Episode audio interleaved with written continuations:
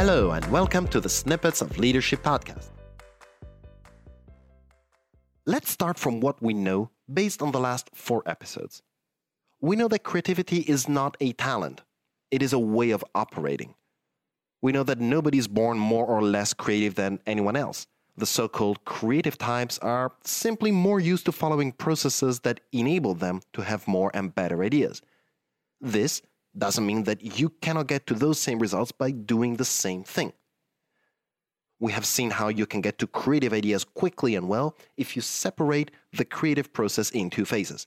In the first one, you generate as many ideas as you can. You go for quantity, not quality.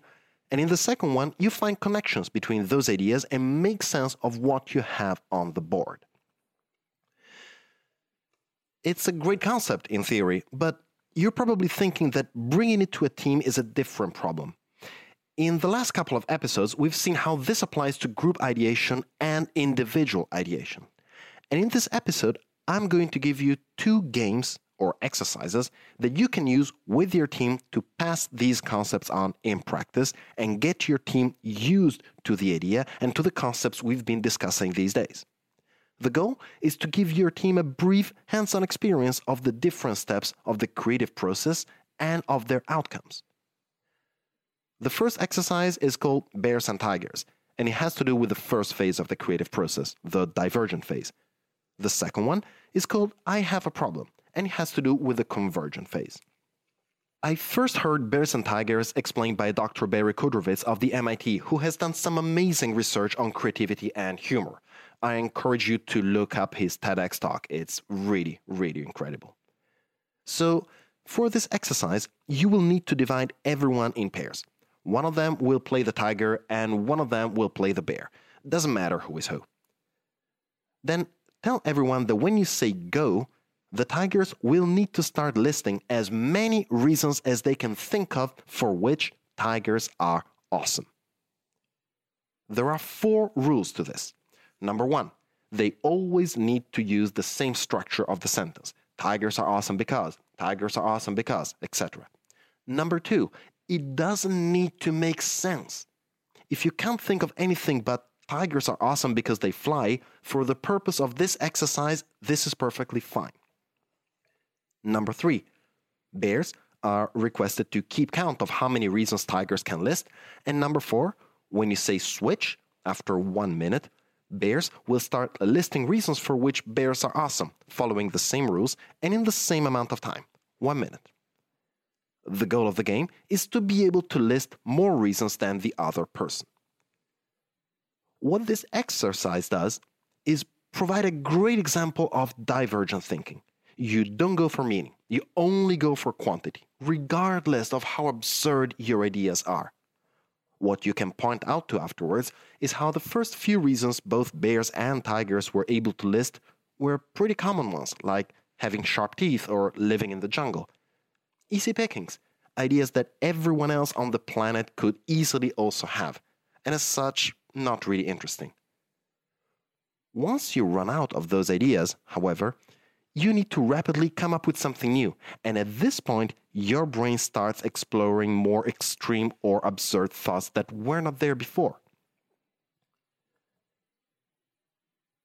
The point is that if creative ideas come from connecting very far away concepts, we need to have these far away concepts down in the first place. If everyone decides to play it safe instead, in brainstorming, for example, because of the amount of social pressure they have, then they will only come up with easy pickings that won't give them anything to work with. And again, if people feel too silly about playing this game, remind them that making sense is not our goal. You're just going for divergence and quantity. Making sense is actually what comes in the second phase, and for that, I'll give you a second game called I Have a Problem. To play I Have a Problem, everyone will still be in pairs. You can mix everyone up if you're doing them one after the other. Then one person will start a brief conversation saying, I have a problem, and then will describe the problem, which can be absolutely anything. For example, I have a problem. I forgot how to sit. Then the other person will provide an object, possibly completely unrelated to the problem, like I have a video camera. And at this point, the person with the problem will need to find a use for the object, the video camera, to solve their problem. For example, by saying, "Thank you. I will use the video camera to make videos of people sitting and use those to learn how to sit again." And then we repeat the cycle, inverting the roles. Again, apparently a silly game, and possibly people will be having a lot of fun doing it, but one that shows the other phase of the creative process, the one where we look at what we have available and give it meaning by associating it to something else. And of course, this process holds a much different value if you have a limited amount of conservative ideas very close to each other to play around with, or if you have a huge amount of diverse ideas at your disposal. Chances are that if you're in the second situation, you will be able to come up with something you may not have seen before. So feel free to take these exercises and try them around. The cool thing is that simply by using these exercises, you get your team to not only understand the concept behind them in practice, but also to have a sense on the type of behavior they need to adopt when needed. What you could do is simply present them as warm-ups before a meeting, and only afterwards go through the whole concepts behind them.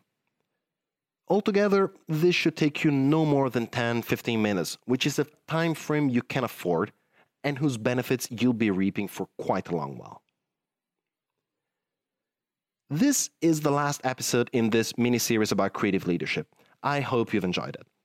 We'll be expanding on the topic in the future, but this should give you quite some material to work on for now, and a lot of concepts to think about. And by looking at creative leadership and creativity in this slide, applying these concepts, and using tools that respect and are conducive to the creative process, you can expect to multiply the quantity and the quality of ideas that you and your team are able to generate, and to become measurably faster in developing strategies, solutions, and options at will. Thank you for listening. My name is Eduardo Bindanzane from EBZ Coaching. I'm a leadership and communication trainer and consultant, and if you have any questions about what you've heard in this episode, please reach out to me via LinkedIn, Facebook, or my website. I'll be answering the most interesting questions on the show. And if you know someone that will benefit from this type of content, please make sure you recommend this podcast to them. Thank you, and see you next time.